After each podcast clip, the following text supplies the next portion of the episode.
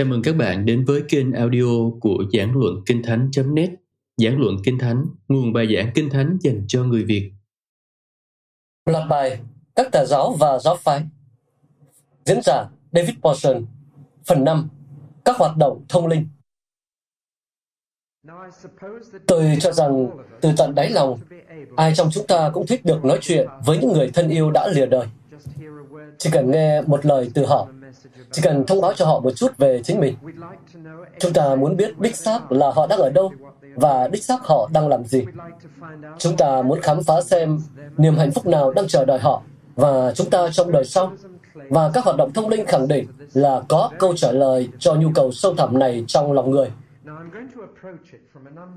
Tôi sẽ tiếp cận nó từ một số góc độ.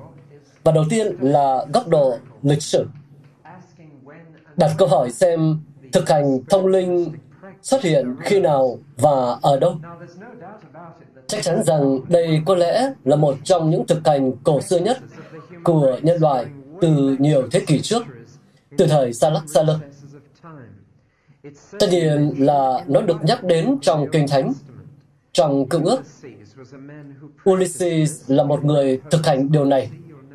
Nếu đã đọc trường ca Arasi của Homer, thì bạn sẽ biết những người Hy Lạp cổ đại đã tìm cách liên lạc với người chết và trong suốt nhiều thế kỷ đã có những người tự nhận làm điều này. Nhưng tôi chủ yếu xét đến phong trào hiện đại, điều mà bạn sẽ gặp vào ngày nay và sẽ tiếp xúc với. Rất kỳ lạ là cái này bắt đầu từ giữa thế kỷ 19 tại Hoa Kỳ và lại ở bờ đông. Giống với các phong trào mà chúng ta đã xét đến, nó chủ yếu do phụ nữ lãnh đạo. Thật lạ lùng vì bao nhiêu phong trào đã bắt đầu từ phía đông Hoa Kỳ vào giữa thế kỷ 19, đúng không? Tôi sẽ cho bạn biết tại sao lại xảy ra điều đó theo quan điểm của tôi. Vì khoảng năm 1850, trước và sau đó, có một cơn phấn hưng thuộc linh cực kỳ lớn tại Hoa Kỳ và bờ bên này Đại Tây Dương cũng như tại Bắc Ireland và những nơi khác ở quần đảo Anh. Có vẻ như Đức Thánh Linh cứ vận hành ở đâu thì các linh khác cũng vận hành. Tôi nghĩ đây là một lý do tại sao lại có đặc điểm kỳ lạ này. Quá nhiều phong trào bắt đầu vào thời điểm đó, tại nơi đó, và hiện được xuất sang phía bên này Đại Tây Dương, và chúng ta phải vật lộn với chúng. Những người sáng lập phong trào thông linh hiện đại là hai chị em nhà Fox. Khi họ còn khá nhỏ, họ là hai cô em út trong sáu chị em. Khi họ còn khá nhỏ, hai chị em này, Margaret và Kate, bắt đầu kinh nghiệm cái gọi là hoạt động của yêu tinh. Những điều kỳ quặc bắt đầu xảy ra trong phòng ngủ của họ, đồ đạc di chuyển, thậm chí bị ném quanh phòng, ga giường bị kéo ra, vân vân. Họ còn nhỏ nên không phát hoảng, mà còn tò mò hơn là hoảng sợ. Họ bắt đầu cố gắng liên lạc với bất cứ ai làm điều này. Họ đã phát triển một hệ thống giao tiếp rất đơn giản với những hữu thể vô hình đang di chuyển mọi thứ bằng tiếng gõ. Họ yêu cầu người làm việc này gõ ba lần nếu đúng, một lần nếu không, và hai lần nếu không chắc. Vậy là hoạt động yêu tinh bắt đầu thực hiện bằng tiếng gõ.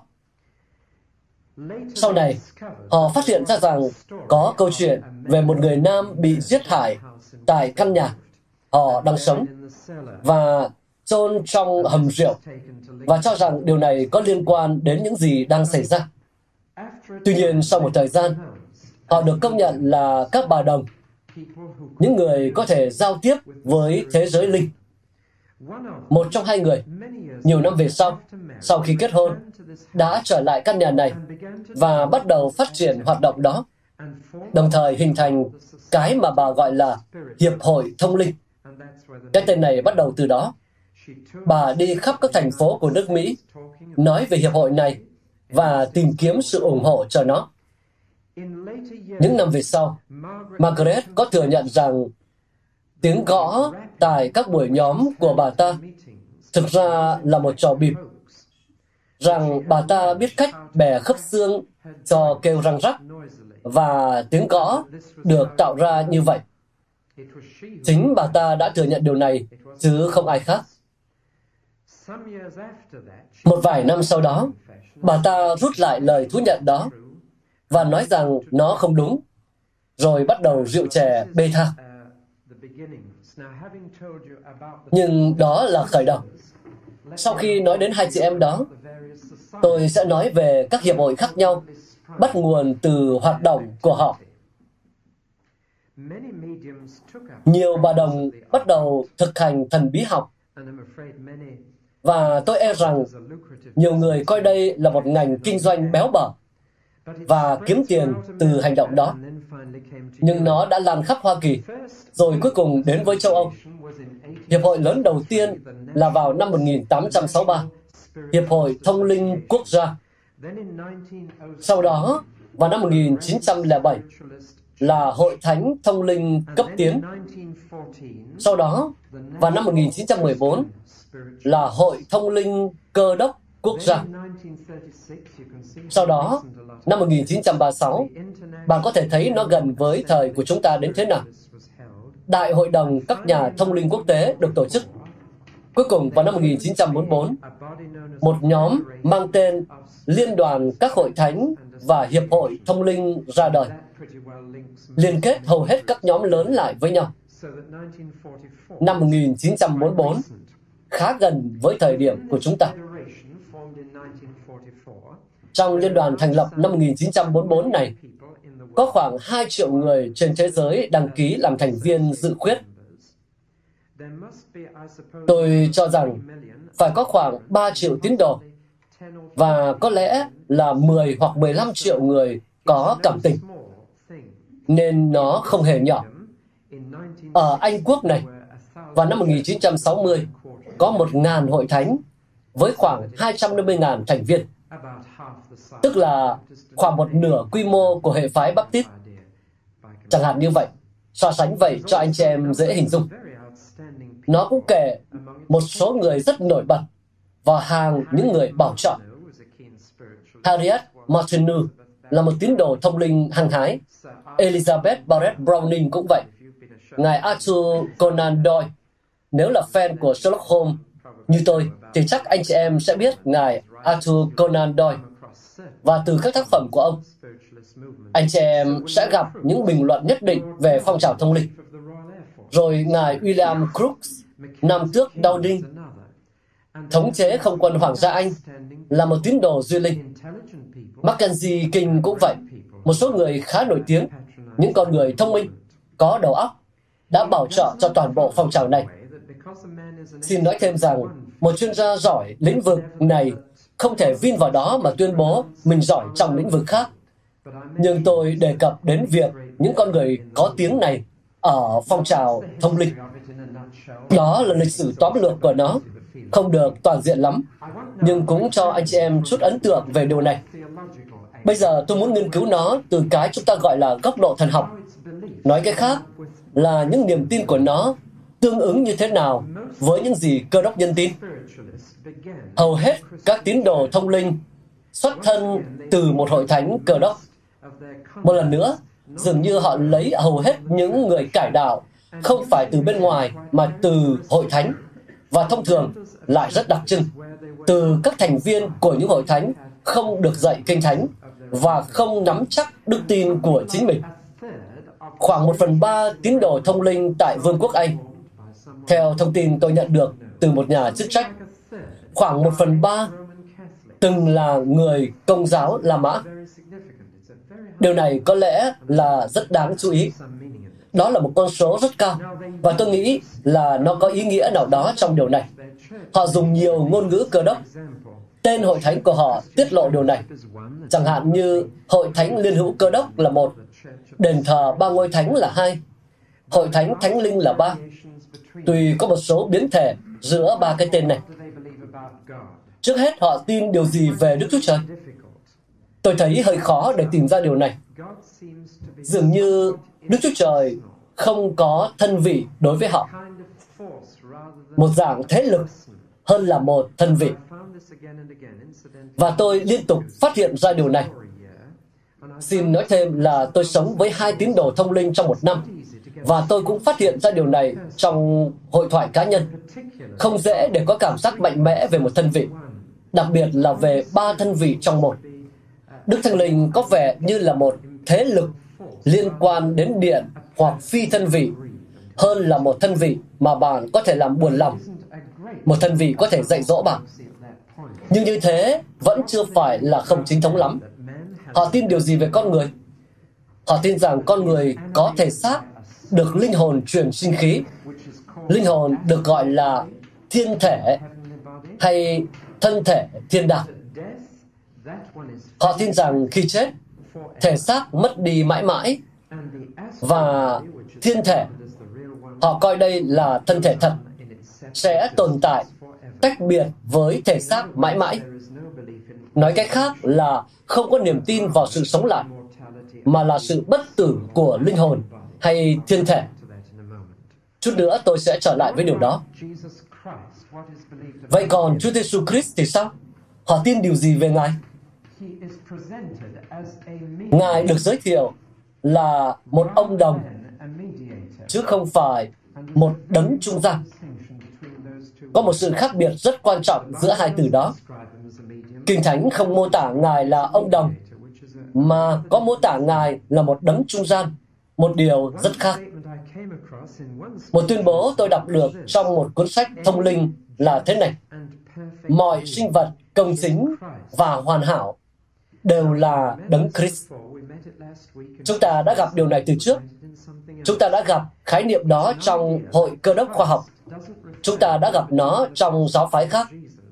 Đó là quan niệm rằng đấng Christ không ám chỉ một con người cụ thể gọi là Chúa Giêsu, nhưng là một trạng thái thiêng liêng mà Ngài có và những người khác cũng có thể có. Và dạng quan điểm được cá nhân hóa hết sức này về Đấng Christ có vẻ rõ nét. Theo những gì tôi tìm hiểu được, thì nó phủ nhận việc Chúa Giêsu sinh từ nữ đồng trinh và tất nhiên là sự chết của Đấng Christ không được coi là một sự chết chuộc tội. Tôi trích từ một cuốn sách Sự chuộc tội theo cách hiểu của cơ đốc nhân là tột cùng của một trí tưởng tượng loạn trí và là một trong những xu hướng bất chính và vô đạo đức nhất. Giáo lý chính thống về sự trục tội là những gì còn sót lại của những kẻ lạm dụng nhất từ thời trước và nó vô đạo đến tận cốt lõi. Tín đồ thông linh không phải những người duy nhất cảm thấy như vậy. Một số cơ đốc nhân chính thống, nói đúng hơn là một số thành viên hội thánh, cũng thấy khó chấp nhận rằng Chúa Giêsu bị trừng phạt vì tội lỗi chúng ta. Tuy đây rõ ràng là giáo lý chính thống về thập tự giá. Về sự sống lại của Chúa Giêsu, thì họ cho rằng Ngài sống lại trong tâm linh, chứ không phải trong thân thể. Và những ghi chép nói về việc Ngài ăn cá hiện ra bằng xương bằng thịt là những ghi chép nhầm lẫn và sai lầm vào thời điểm này. Sự trở lại của Đấng Christ, tôi không tìm được một chỗ nào có nhắc đến. Vậy còn tội lỗi và sự cứu rỗi thì sao? Dường như tôi thấy họ nhấn mạnh nhiều vào hạnh phúc hơn là sự cứu rỗi hay sự thánh khiết. Họ nhấn mạnh nhiều vào sự thoải mái hơn là sự cứu rỗi. Và tội lỗi dường như bị xem nhẹ, nhất là trong khía cạnh sự sa ngã của Adam và tội lỗi ông truyền lại cho toàn nhân loại. Điều này rõ ràng là bị xem nhẹ về tương lai, một lĩnh vực khác trong niềm tin cơ đốc mà chúng ta ở đây đang xét đến vào các sáng Chủ nhật. Các tín đồ thông linh không tin vào sự sống lại của thân thể, của thể xác. Họ không tin vào ngày phán xét và họ không tin là có địa ngục. Đây là ba chủ đề tôi sẽ nói trong ba buổi sáng Chủ nhật tới. Ở đây có một điều rất gì là quan trọng. Tôi đọc những trích dẫn từ các tài liệu của họ để thấy là tôi không vu khống. Chúng tôi khẳng định rằng sự tồn tại và nhân dạng của cá nhân vẫn tiếp tục sau sự thay đổi của cái gọi là sự chết. Chúng tôi khẳng định rằng cánh cửa đến với sự biến đổi không bao giờ đóng lại với bất cứ linh hồn của con người nào ở đời này hay đời sau. Và tôi có cảm tưởng rằng sự sống sau cái chết là một chuỗi ngục luyện tội, một chuỗi những nơi biến đổi dần đưa người ta đến gần hơn với hạnh phúc tột bậc. Ở chỗ gần với đất này nhất, thì có vẻ như ngôn ngữ của các ông đồng bà cốt gợi ý rằng các hoạt động trong đó rất trần tục, ăn uống, nghỉ ngơi cùng những từ tương tự được sử dụng. Nhưng lên càng cao thì những thứ đó dường như bị loại ra. Còn Kinh Thánh thì sao? Tất nhiên, đây là điều chủ chốt. Vì nếu anh tiếp nhận một quan điểm cụ thể về Kinh Thánh, thì nó ảnh hưởng đến tất cả những quan điểm này. Tôi trích lời họ.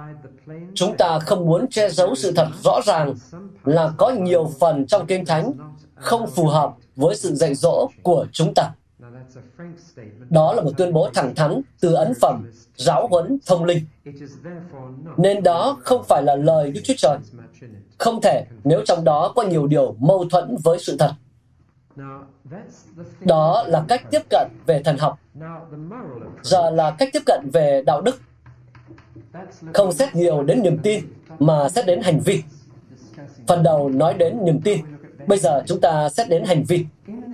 Trong những ngày đầu, có một số thực hành đạo đức phóng đẳng nhất định giữa vòng các tín đồ thông linh. Nhưng tôi là người đầu tiên thừa nhận rằng điều này hiện đã gần như biến mất. Yêu đương tự do và lăng nhăng được tán thành trong những ngày đầu, và điều này đã khiến phong trào thông linh ít nhiều bị mất uy tín.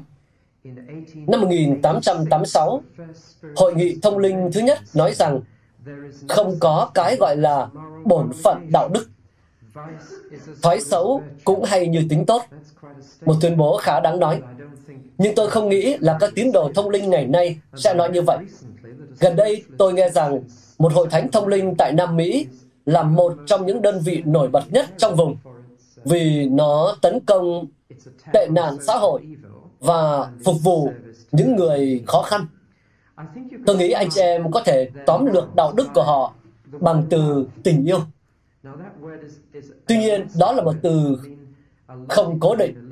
Nó có thể có nhiều ý nghĩa, nó có thể có ít ý nghĩa. Nó có thể mang nghĩa là một điều rất cao cả, hoặc một điều rất thấp hèn. Nhưng họ nhấn mạnh rất nhiều vào từ tình yêu. Tôi có ấn tượng rằng đây là một tình yêu tập trung vào tấm lòng, vào cảm xúc hơn là ý chí. Một điều thuộc về cảm xúc hơn là ý chí. Nhưng có lẽ họ không phải là những người duy nhất hiểu sai như vậy. Bạn thấy đó, nếu tình yêu là một thứ mà bạn cảm thấy về người ta, thì đâu có thể ra lệnh được. Tình yêu sẽ cứ tự động diễn ra thôi. Trong khi Chúa Giêsu phán rằng, ngươi phải yêu. Kiểu tình yêu mà hầu hết mọi người đều hát và nói về nó bạn đâu thể bảo người ta yêu như vậy được. Còn tình yêu mà Chúa Giêsu nói đến không phải là một thứ xúc cảm. Nó có thể có những cảm xúc gắn liền với nó, nhưng nó là một điều mà Chúa Giêsu có thể bảo người ta cần làm. Và từ tương đương gần nhất trong tiếng Anh mà tôi biết là sự quan tâm. Đó là điều mà anh có thể làm cả với người mà anh không thích. Và người Samari nhân lành đã làm như vậy với người mà anh ta không thích. Giờ đây, đã có những yêu cầu về đạo đức cho cả những người phục vụ và ông đồng bà cốt. Nhưng nhìn chung là dường như họ nhấn mạnh vào hạnh phúc hơn là sự thánh khiết. Bây giờ tôi tiếp cận điều này từ góc độ tâm linh và bắt đầu hỏi về các phương pháp khác nhau được sử dụng. Tôi sẽ chỉ nhắc đến một, hai phương pháp để bạn biết.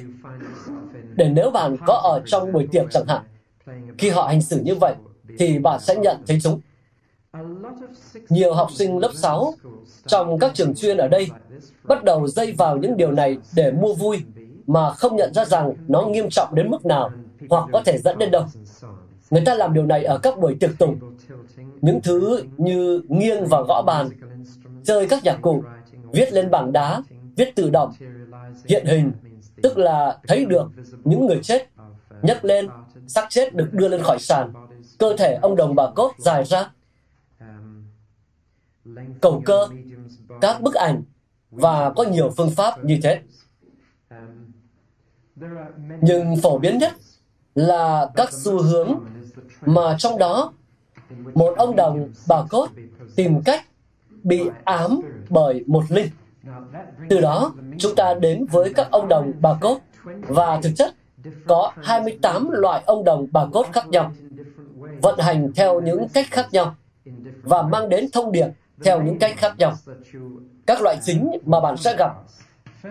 Đầu tiên, cái gọi là ông đồng bà cốt thủ vai. Bà ta thường là nữ.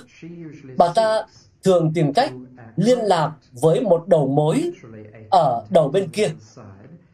Một linh, thường là một linh anh điên da đỏ. Tôi nghĩ điều này lại rất đáng chú ý.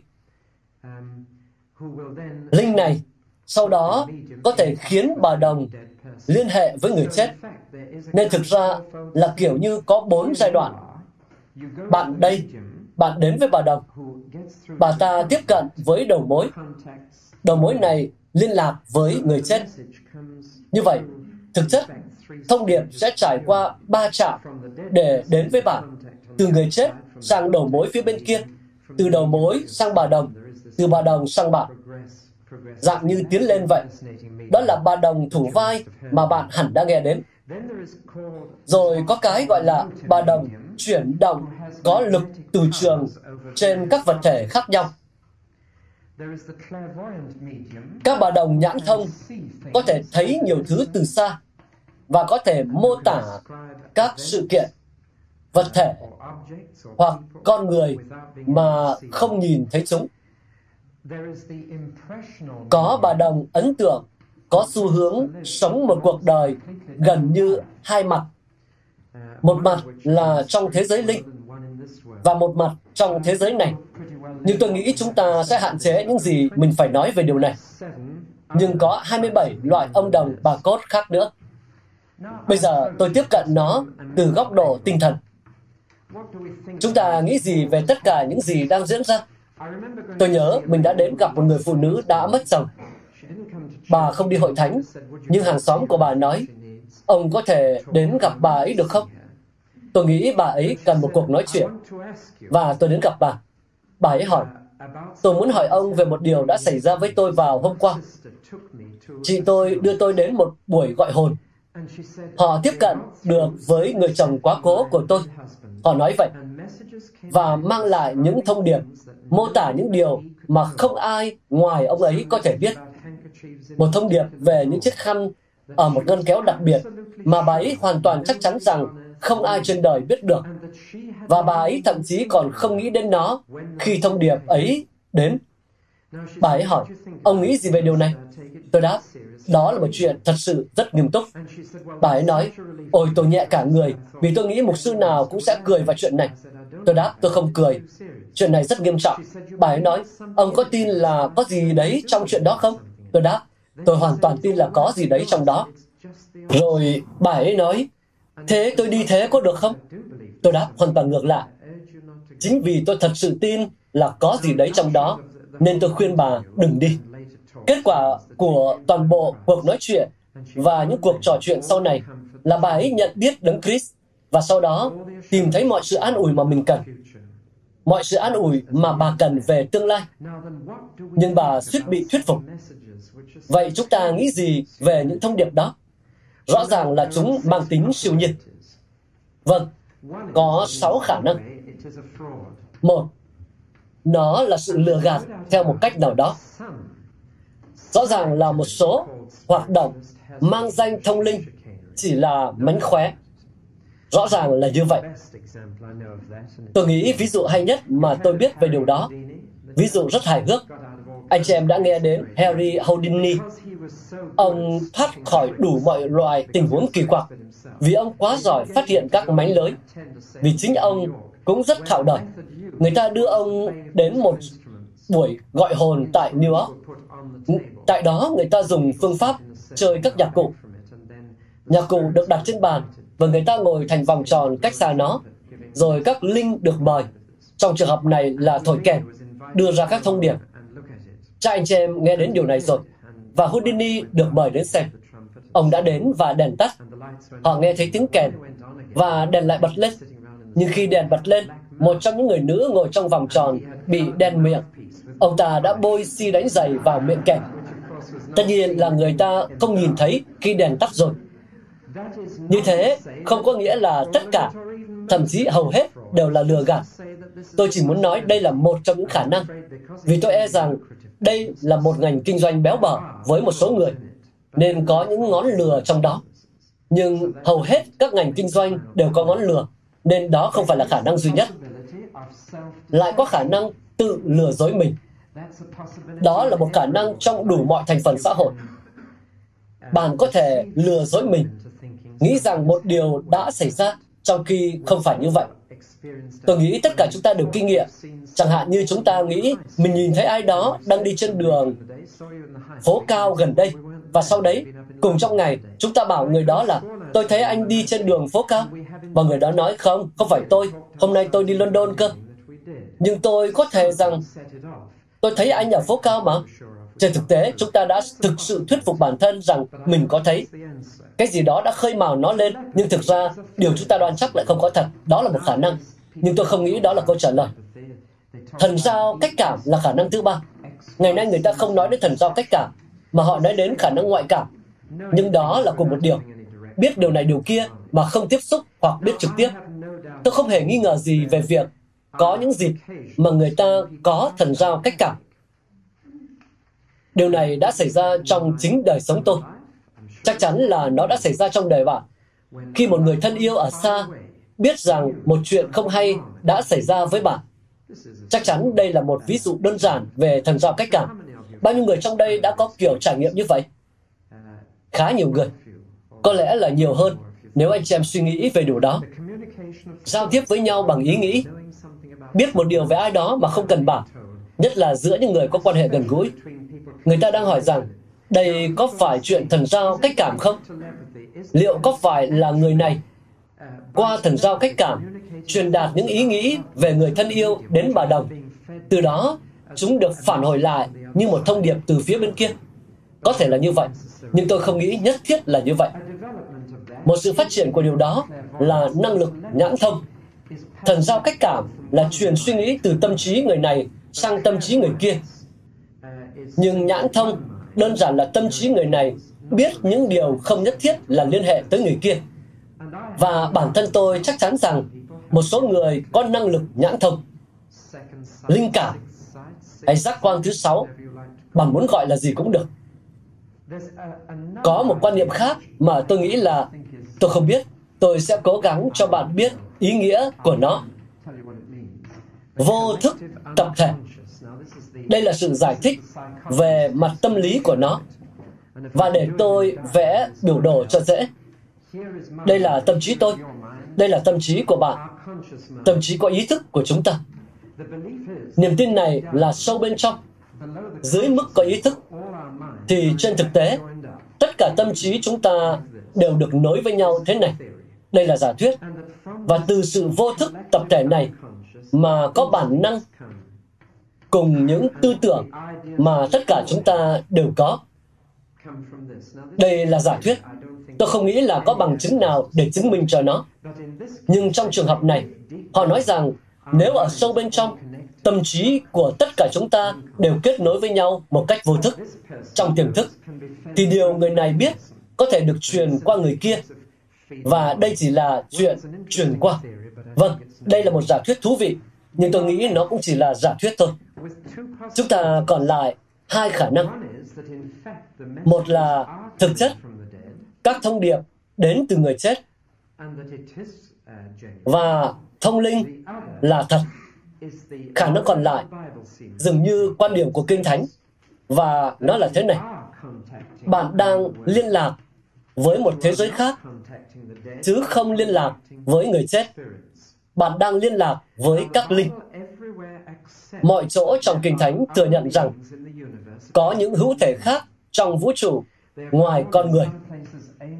Một số chỗ gọi họ là các thiên sứ. Nếu họ tốt, nếu trở nên xấu xa, thì họ được gọi là ma quỷ. Nhưng cả hai từ đều dễ gây hiểu nhầm. Sắp tới tôi muốn trình bày với bạn về các thiên sứ và ma quỷ và cho bạn biết ý nghĩa thật sự của những từ đó nhưng hầu hết mọi người đều nghĩ đến mái tóc dài đẹp với đôi cánh mặc đồ ngủ kiểu như vậy. Tôi đã nói rồi nhìn họ mà như vậy thì làm sao tiếp đãi thiên sứ mà không biết?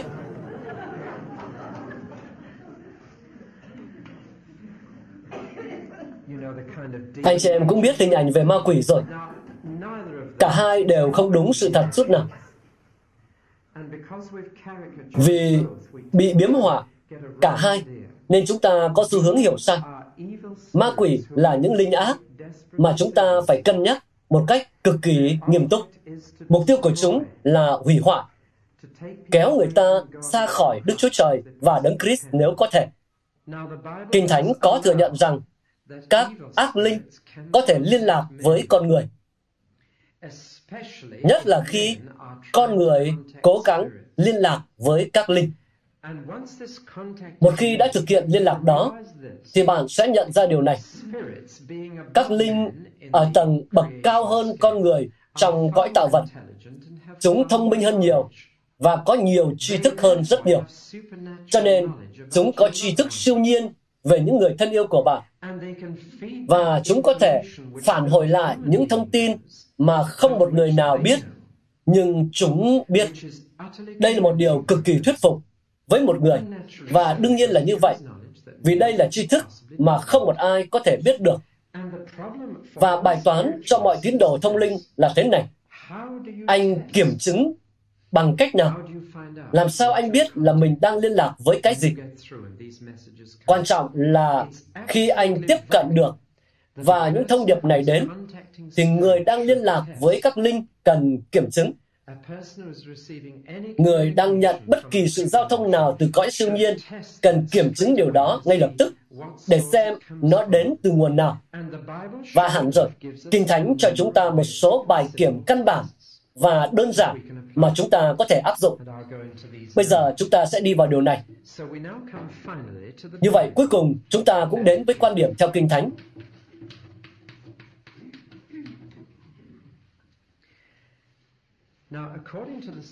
Theo các tín đồ thông linh, thì có ít nhất bốn phân đoạn ủng hộ thuyết thông linh và đứng về phía nó. Chút nữa tôi sẽ bổ sung những phân đoạn phản đối, nhưng tôi muốn nói đến bốn phân đoạn mà họ dùng trong Kinh Thánh để ủng hộ cho thực hành của mình. Đầu tiên là Samuel thứ nhất, chương 28. Trong đó sau lơ đến với một người đàn bà, chứ không phải một phù thủy vì thế là không đúng. Một bà đồng. Các tín đồ thông linh nói rằng đây là trường hợp trong Kinh Thánh mà một người cố gắng liên lạc với người chết qua một bà đồng. Nếu cái này có trong Kinh Thánh, thì chứng tỏ thực hành đó là tốt. Ông ta đang cố gắng liên lạc với tiên tri Samuel, là người đã qua đời vài năm trước đó. Vâng, nhưng khi nhìn vào câu chuyện ấy, chúng ta thấy một số điều rất đáng ngạc nhiên từ góc độ này. Đầu tiên, chúng ta để ý thấy theo mệnh lệnh của Chúa, Sauler đã trục xuất mọi đồng cốt khỏi xứ. Đức Chúa Trời đã nói rằng không được có đồng cốt trong xứ thánh này, và Sauler đã trục xuất hết. Nhưng một người đã tìm được cách ở lại, và người ta bí mật đến cầu hỏi bà. Đến một ngày Sauler, thay vì tìm đến với Đức Chúa Trời để có sự chỉ dẫn, nhưng vì ông đang trong mối quan hệ không ổn với Chúa, nên để có sự chỉ dẫn siêu nhiên, Ông ta đã nghĩ đến việc thử tìm một bà đồng. Ông hỏi ra, và người ta tâu rằng vẫn còn một người ở ngôi làng tên là Endora. Đây là ngôi làng mà mấy hôm trước anh đã thấy rồi, phải không anh Brookings? Trong ngôi làng này, có một người đàn bà và sau lơ đến với bà, cải trang thành nông dân. Chứng tỏ ông đi như thế là không ổn nên mới phải cải trang. Khi vào, ông hỏi, bà có phải là bà đồng không? Bà có liên lạc được với các linh không? Bà đáp, nếu tôi bảo đúng thì ông sẽ báo với vua phải không? Nên câu trả lời là không. Sau lơ sau đó đã thuyết phục bà, và sau đó ông đã tiếp cận được. Với tôi, điều thú vị nhất trong câu chuyện này là người đàn bà đó, bà đồng đó, cực kỳ hoảng hốt khi Samuel xuất hiện. Với tôi thì đây là điều hài hước nhất trong toàn bộ câu chuyện. Bà bàng hoàng khi tiếp cận được, nên tôi tự hỏi, không biết trước giờ bà ta làm gì. Nhưng điểm cốt yếu của câu chuyện là thế này. Đức Chúa Trời đã phán với Saul vì ngươi làm điều này, nên ngươi sẽ chết. Có vẻ như đó là một bản án hà khắc, nhưng hãy nhớ rằng ông ta là vua, là một người đứng đầu một dân tộc. Nếu vua dây vào điều này, thì chuyện gì sẽ xảy ra với cả dân tộc đây? Đồng thời cũng hãy nhớ là thực ra ông đã trục xuất những đồng cốt ra khỏi xứ và hoàn toàn biết rằng hầu đồng là sai. Thế mà ông vẫn cố gắng tiếp cận. Nên thành thật mà nói, thì khi đọc kỹ ra, bạn sẽ thấy phân đoạn đó phản đối, chứ không ủng hộ thực hành thông linh. Phân đoạn thứ hai là câu chuyện về Chúa Giêsu nói chuyện với Môi-se và Eli. Nhưng một nhận xét hiển nhiên là đầu tiên, ở đó không có ông đồng bà cốt nào. Và hai là không có cuộc trò chuyện nào giữa các môn đồ và Môi-se cùng Eli. Nên một lần nữa, không có sự tương đương thực sự. Phần đoạn thứ ba mà họ nói ủng hộ cho thích thông linh là những câu chuyện phục sinh của Chúa Giêsu và Ngài, một linh đã chết, họ nói vậy, đã liên lạc với người sống. Nhưng Ngài không phải là một linh, mà là một thân thể đã đến. Thật vô ích khi chọn nhặt giữa các câu chuyện và nói rằng cứ chỗ nào nhắc đến thân thể Ngài là chỗ ấy sai. Ta làm sao có thể dẫn chơi với Kinh Thánh như vậy được? Và Ngài phán, có phải các con dọn khoai tây chiên lên ăn bữa tối không? Đưa ta một ít nào, ta sẽ ăn cái đó. Ngài đã làm như vậy. Người ta nhìn thấy Ngài ăn và họ biết đó là một thân thể. Phần đoạn thứ tư là Corinto thứ nhất chương 12. Trong đó có liệt kê các ân tứ thánh linh và các ân tứ giao tiếp siêu nhiên được nói đến tại đó. Ân tứ lời khôn ngoan, lời tri thức, ân tứ nói tiên tri, ân tứ chữa lành, vân vân.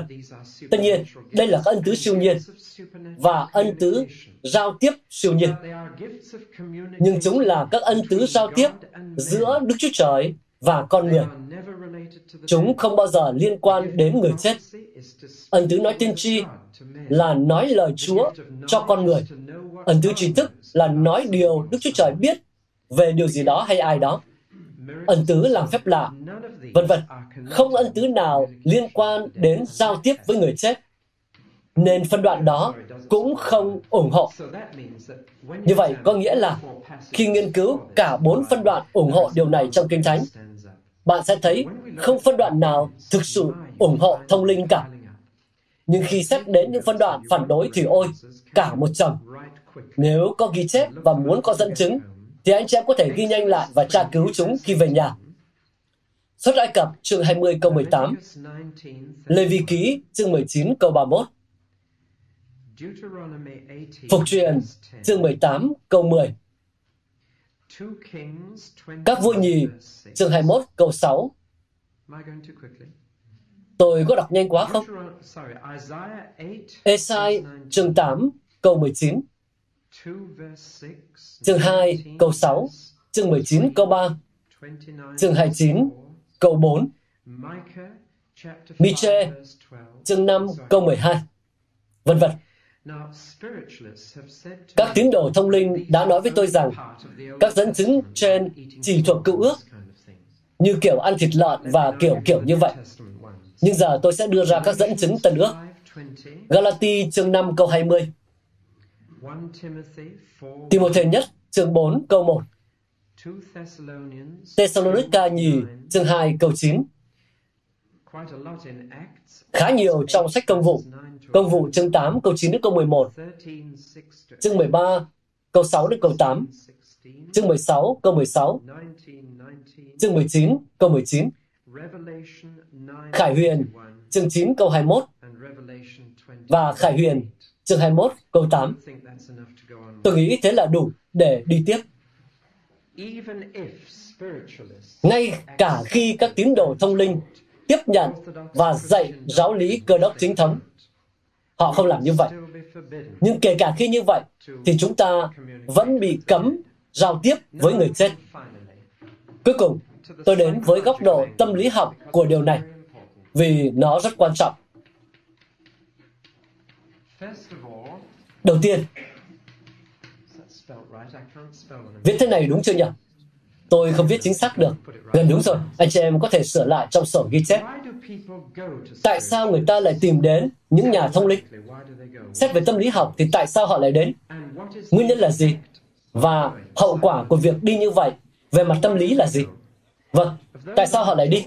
Giữa vòng những người tôi đã nói chuyện cùng, tôi đã phát hiện ra ba lý do. Đầu tiên chỉ là sự tò mò, muốn biết một điều mà họ không biết. Đây là điều xảy ra với nhiều em học sinh. Đó là một điều lạ lẫm, một điều để thử. Chúng tò mò, sự mê hoặc của những điều bí hiểm. Có một nhóm khác đi vì sợ hãi hoặc nghi ngờ về tương lai. Sự chết là sự thật lớn nhất của cuộc sống. Job thắc mắc là nếu loài người chết, họ có sống lại được không? Chúng ta muốn có câu trả lời.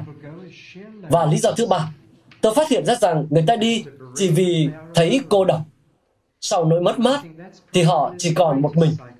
Tôi nghĩ có lẽ đó là nguyên nhân lớn nhất về tâm lý, chỉ vì cảm thấy cô độc.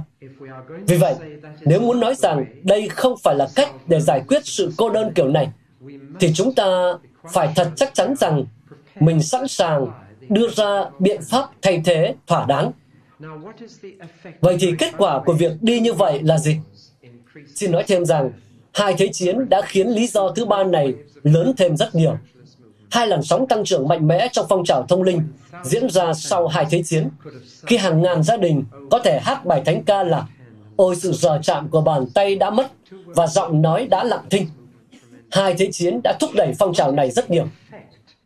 Kết quả về mặt tâm lý của việc tìm sự an ủi theo cách này là gì? Đây là những cáo buộc nghiêm trọng mà tôi nhận ra, nhưng chúng dựa trên quan sát. Một là sự ích kỷ, chỉ bận tâm đến việc an ủi bản thân và thu về ngày càng nhiều sự an ủi cho chính mình. Hai là sự rối loạn về tâm lý.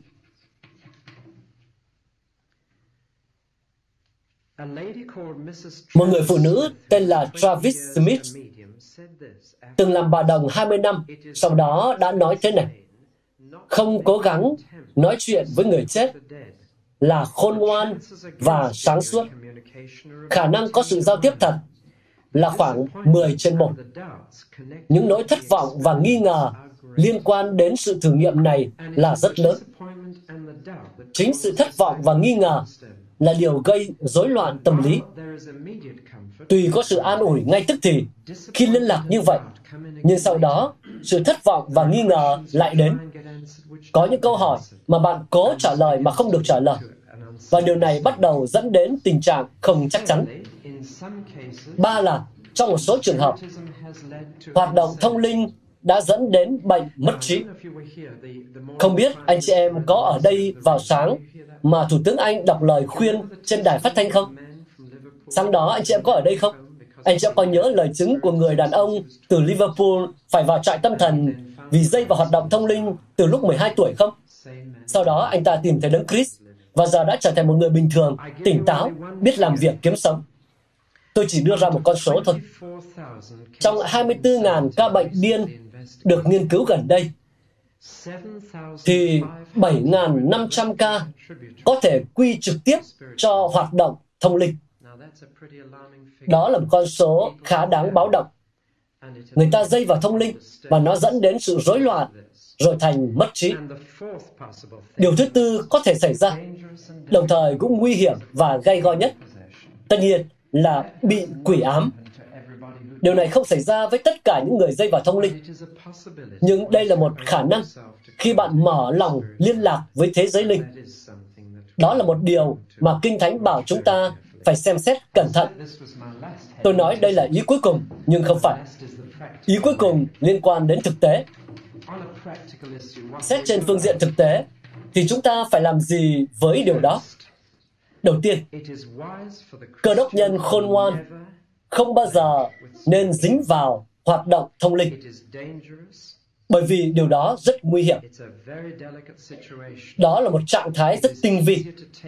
Nó dễ theo hơn là bỏ. Và lời khuyên đầu tiên của tôi là đừng dây dưa gì với nó. Ngay cả khi bạn bị cám dỗ, cần được an ủi, ngay cả khi bạn thấy khó chịu, khi không có sự bảo đảm theo kiểu trực tiếp này, thì cũng đừng dây dưa với nó nếu có thể. Nếu vì bất cứ lý do nào mà bạn rơi vào một tình huống như thế, thì hãy kiểm chứng các lịch. Tôi có nói chuyện với một người dưới Cardiff và anh ấy kể cho tôi một trải nghiệm thú vị. Anh ấy là cơ đốc nhân và đang làm ăn với một thiếu tá quân đội đã nghỉ hưu. Ông này không tin Chúa. Một tối nọ, vị thiếu tá quân đội đã nghỉ hưu đó hỏi anh này, cậu nghĩ gì về hoạt động thông linh? Và anh bạn tôi bảo, anh có thể tiếp cận với các linh. Anh có thể tiếp cận với các linh ác. Và điều này có thể gây hại. Vị thiếu tá hỏi, lúc tiếp cận thì làm sao để biết? Làm sao để phân biệt đấy? Anh bạn tôi đáp, có một cách kiểm chứng theo Kinh Thánh. Nó rất đơn giản. Nếu một linh không nói rằng Chúa Giêsu đã đến trong xác thịt, thì đó không phải là Đức Thánh Linh. Linh ấy không phải đến từ Đức Chúa Trời. Vị thiếu tá không nói cho ai biết, nhưng ngay tối hôm đó, ông ta đến một buổi thông linh gọi hồn vì vợ ông đã dự được một thời gian và thuyết phục được chồng đi. Vị thiếu tá đó không cho ai biết, nhưng ông đã đến đó. Sáng hôm sau, ông đến văn phòng tại Cardiff và bảo bạn tôi là cái đó có hiệu quả đấy. Anh bạn tôi hơi bối rối và hỏi, cái gì có hiệu quả cơ? À, tối qua tôi có đến một buổi thông linh gọi hồn. Chúng tôi tiếp cận được và người ta hỏi ai trong chúng tôi muốn hỏi bất cứ câu nào về bất cứ ai không? Và các thông điệp được phản hồi lại. Họ hỏi tôi và tôi đã bảo họ hỏi bà Đồng là Chúa Giêsu có đến trong xác thịt hay không? Khi họ hỏi bà Đồng câu này, miệng bà ta tuôn ra một tràng những từ bẩn thỉu hơn bất cứ thứ gì tôi từng nghe trong quân đội. Phỉ báng hơn bất cứ thứ gì tôi từng nghe trong đời. Người ta đứng lên và rời căn phòng đó. Một ông lao qua người tôi và nói, đủ lắm rồi. Tôi về nhà và vợ tôi sẽ không đến đây nữa. Nên cái này có hiệu quả đấy. Ông này không phải là một cơ đốc nhân, nhưng ông ấy có kiểm chứng. Tôi kể thêm một câu chuyện nữa. Một người phụ nữ sống không xa đây lắm, tin Chúa Giêsu, nhưng không lâu sau lại trở thành bà đồng, đến trung tâm hoạt động thông linh và bắt đầu lên đồng cho những người khác. Không lâu sau thì mục sư của bà gặp và hỏi chị Sơn à, tôi nghe nói vậy có đúng không? Bài đáp đúng như vậy. Mục sư hỏi, chị có biết mình đang làm gì không? Nhưng nó có tính cơ đốc, có tính cơ đốc mà, tôi biết mà, sao chị biết? Thì tôi nói với Phương linh rằng Chúa Giêsu là ông chủ của tôi và chúng đáp lại, Ngài cũng là ông chủ của chúng tôi, nên chắc không sao đâu. Vị mục sư khôn ngoan nói, lần sau mà tiếp cận được chúng thì hãy nói, Chúa Giêsu là Chúa và bảo chúng nói thế xem. Vì không ai có thể nói điều đó. Không ác linh nào có thể nói những lời đó. Chúng sẽ không nói thế. Con người còn không nói thế nếu Đức Thánh Linh không cảm động anh ta. Thế là bà ấy đi và tiếp cận được. Chuyện này chỉ khoảng một hai năm trước. Bà gọi được và nói, Chúa Giêsu là Chúa, người nói vậy được không? Và kể từ thời khắc đó, bà ấy không bao giờ có thể gọi hồn được nữa. Năng lực của bà mất đi, và bà hiện đã trở lại hội thánh, nơi bà được cải đạo và có mối quan hệ tốt với Chúa. Đây là những bài kiểm được nêu trong Kinh Thánh. Chúa Giêsu là Chúa. Chúa Giêsu đã đến trong xác thịt, sống lại trong thân thể. Đây là những điều mà các linh không chấp nhận. Và đây là những bài kiểm mà chúng ta được ban để áp dụng. Giờ thì hãy trở lại với chính chúng ta. Tất nhiên là chúng ta mong được nghe lại giọng nói thân thương của người đã khuất. Tất nhiên là chúng ta ước mong được an ủi. Tất nhiên là chúng ta muốn được bảo đảm. Thế nên, đầu buổi tôi mới bảo bạn liệt kê những điều khiến các bạn được an ủi. Chị gái tôi qua đời vào hai năm trước. Tôi rất muốn sự liên lạc trực tiếp nào đó với chị ấy. Nhưng tôi đã có sự bảo đảm mà mình cần. Tôi đã có sự an ủi mà mình cần. Và sự an ủi đó là thực tế đơn giản rằng Đấng Christ kết nối chúng ta với nhau rằng một tay Ngài nắm giữ chúng ta, tay kia Ngài nắm giữ họ. Tôi tin vào sự thông công của các thánh đồ. Tôi không tin vào sự giao tiếp của các thánh đồ, nhưng tôi tin vào sự thông công của các thánh đồ đưa chúng ta lại gần với nhau. Vì vậy, tôi lấy sự an ủi của mình từ chính Chúa Giêsu Christ và đây là nơi để lấy điều đó. Khi làm như vậy, bạn sẽ không bị kiểu rối loạn tâm lý mà bạn có thể mở lòng theo những cách khác. Đây là sự an ủi chúng ta cần và đó là tất cả những gì chúng ta thật sự cần. Bây giờ chúng ta hãy cùng cầu nguyện và hát một bài thánh ca khép lại buổi tối nay. Hãy cùng cầu nguyện. Kinh lệnh Chúa Giêsu, Ngài là Chúa. Chúng con nhận thấy rõ điều này. Chúng con cảm tạ Ngài vì Ngài đã đến trong xác thịt, vì Ngài đã sống lại trong thân thể. Và chúng con cảm ơn Ngài vì những người đã chết trong đức tin và sự kính sợ Ngài sẽ sống lại và chúng con sẽ gặp họ trên không trung khi Ngài đến. Chúng con mong chờ buổi gặp gỡ này và cho tới lúc đó, chúng con chắc chắn rằng những người đã chết trong sự tin cậy Ngài được an toàn trong tay Ngài. Chúng con không cần biết họ đang ở đâu hay đang làm gì. Họ đang ở với Ngài trong Paradis. Chúng con còn đòi hỏi gì hơn thế? Chúng con cầu nguyện để có đức tin mà không đòi hỏi mắt thấy. Tuy chúng con muốn có cảm giác được an ủi trong điều này, nhưng Ngài đã bảo chúng con phải bước đi bởi đức tin cho đến ngày mà chúng con không còn thấy qua gương một cách mập mờ, mà thấy mặt đối mặt. Khi chúng con biết như Chúa đã biết chúng con vậy, thì vương quốc thiên đàng được mở toang cho mọi kẻ tin. Nên Chúa ơi, xin giúp chúng con bước đi cách thận trọng, biết khôn ngoan trong cách xử sự với những người có quan điểm khác, niềm tin khác. Lạy Chúa, chúng con xin Ngài giúp chúng con mang lẽ thật đến với những người tìm kiếm sự an ủi, những người không thể tìm được câu trả lời, nên làm mồi cho đủ mọi thứ. Chúng con cầu nguyện để giữa vòng chúng con tối nay có ai đang tìm kiếm sự bảo đảm nào đó về tương lai. Chúng con cầu nguyện rằng họ có thể tìm thấy nó trong Chúa Giêsu Christ và chỉ trong Ngài mà thôi. Xin Ngài ban phước cho chúng con vì cớ danh Ngài. Amen. Các bạn vừa nghe xong bài giảng được phát trên kênh audio của giảng luận Kinh Thánh. Kênh nhằm cung cấp cho các tín hữu và tôi tớ Chúa người Việt những bài giảng chọn lọc của các diễn giả kinh điển trong những thời đại khác nhau. Để biết thêm thông tin về chúng tôi, xin vui lòng truy cập trang web giảng luận kinh thánh.net.